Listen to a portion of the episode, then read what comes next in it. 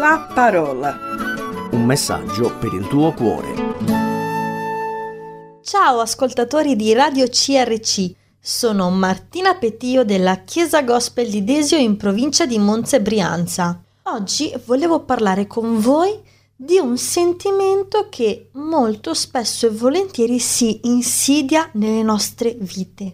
La rabbia. Sappiamo che la rabbia è un'emozione umana che il Signore capisce che può presentarsi. Sei un essere umano e il Signore stesso si arrabbia qualche volta, come leggiamo in Romani o in Geremia. E la Bibbia ci incoraggia a non trattenere la nostra rabbia. In Efesini, al capitolo quattro, versetto ventisei, è scritto: «Adiratevi e non peccate, il sole non tramonti sul vostro cruccio». Dio, nella sua parola, ti incoraggia a non permettere a questo sentimento, queste emozioni, di prendere piede per un lungo periodo. La rabbia che trattieni può svilupparsi in risentimento, in amarezza e in mancanza di perdono, e questo diventa pericoloso per la tua anima.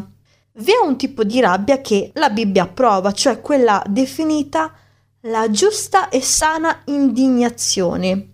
L'indignazione di cui parla la Bibbia è quella che ci infonde la giusta energia e passione per risolvere i problemi.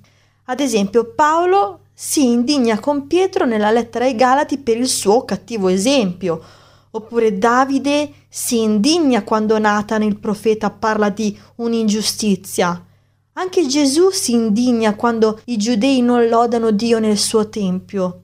Nell'indignazione, come possiamo vedere in questi esempi, non si difende la propria causa, ma si difendono altri o si lotta per un giusto principio.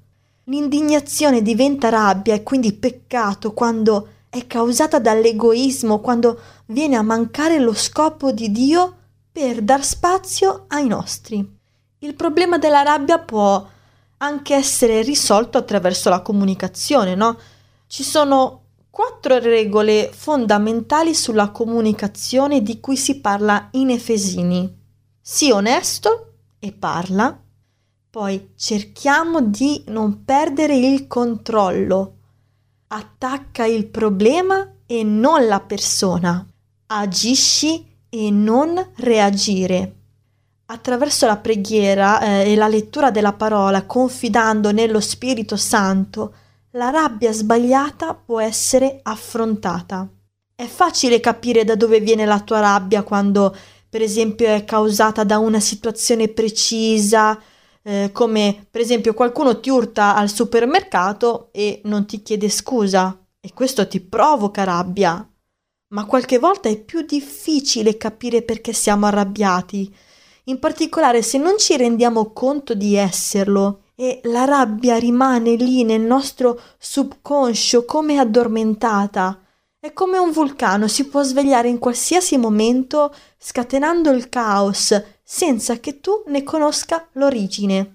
Potrebbe essere un'offesa mai perdonata, un atteggiamento trasmesso in un ambiente familiare litigioso, una separazione non desiderata, una morte improvvisa o un periodo di lutto e tanti altri motivi.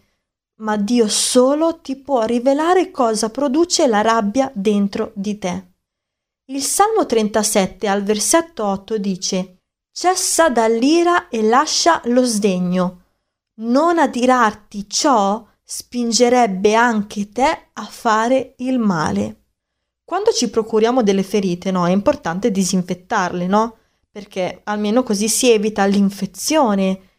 E la stessa cosa è la rabbia. La rabbia ci fa rimanere di cattivo umore, frustrati, e se la alimentiamo, questa crescerà sempre di più. Se non curiamo la nostra rabbia, diventerà inevitabilmente infetta. Capita che può scoppiare in violenza. Ecco perché è così importante avere cura delle ferite e trattare la rabbia. La parola di Dio dice: «No, il cruccio non uccide, che l'insensato e l'irritazione fa morire lo stolto». In Giobbe al capitolo cinque versetto due. Se sei vittima della rabbia di altri, intercedi per queste persone perché Dio è potente di compiere miracoli. Noi esseri umani siamo pieni di perché.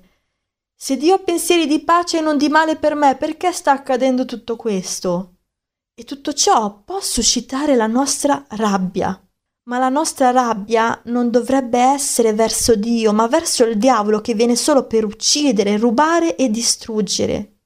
Gesù, al contrario, è venuto perché le sue pecore abbiano la vita e l'abbiano in abbondanza. Il Salmo trentaquattro, al versetto diciannove, dice: «Molte sono le afflizioni del giusto, ma il Signore le libera da tutte». Immagina per un attimo, sei in autostrada, il traffico è fluido, il tempo è bello, c'è la canzone del tuo cantante preferito che viene trasmessa in radio, insomma... Sembra tutto perfetto, no? All'improvviso qualcuno accelera e ti taglia la strada. Qual è la tua reazione? Perdoni subito? Ti lamenti e poi pensi velocemente a qualcos'altro? Oppure perdi le staffe e cominci a pensare rabbiosamente a tutte le cose che avresti potuto fare per raggiungere il conducente? Suonare, seguire la macchina, tagliargli la strada... E mediti su questa situazione fino al tuo arrivo e il giorno successivo e anche quello seguente. Ma lascia che ti dica una cosa importante. La rabbia è una ladra. È una ladra di pace, di gioia e di tempo. La Bibbia dice in Efesini: «Il sole non tramonti sopra la vostra ira e non fate posto al diavolo». Forse vorresti dirmi: «Senti Martina, io non posso impedirlo, non sono Dio, perdo le staffe e proprio non riesco a controllarmi così facilmente». È vero, senza l'aiuto di Dio è molto difficile, ma con Lui però ogni cosa è possibile. Quando senti che stai per perdere il controllo, semplicemente rimetti le tue emozioni al Signore e ricevi la sua pace. La radice della rabbia è la percezione che qualcosa ti sia stato rubato, no? Hai rovinato la mia reputazione, mi hai rubato la famiglia, hai preso i migliori anni della mia vita, hai rubato il mio primo matrimonio, hai rubato la mia adolescenza, mi hai derubato della mia purezza, mi devi un aumento, mi devi almeno l'opportunità di provarci, mi devi affetto. Ma fino a quando... permetterai che le persone che ti hanno ferito controllino la tua vita? Un altro mese? Un altro anno? Un'altra stagione? Fino a quando? Il rimedio a tutto questo è il perdono. Se resistiamo aspettando di essere risarciti per i torti subiti, saremo noi quelli a pagare. Se invece annulliamo i debiti a noi dovuti, saremo liberati. Quindi decidi e dichiara: non sei più in debito con me. C'è una bella testimonianza di Nicky Cruz, che era un capobanda violento, no? Che era assettato di sangue negli anni cinquanta, e questo era un giovane criminale che dava sfogo alla sua rabbia in una vita di violenza e di odio per le strade di New York. E Gesù si è rivelato a lui, e quando è stato capace di lasciare andare tutto quello che lo tratteneva dall'avvicinarsi a Dio, sentì il suo amore divino invadere il suo cuore in un modo soprannaturale. Così un delinquente ferito divenne un evangelista appassionato per Gesù e che ha aiutato tante persone a riconciliarsi a Dio.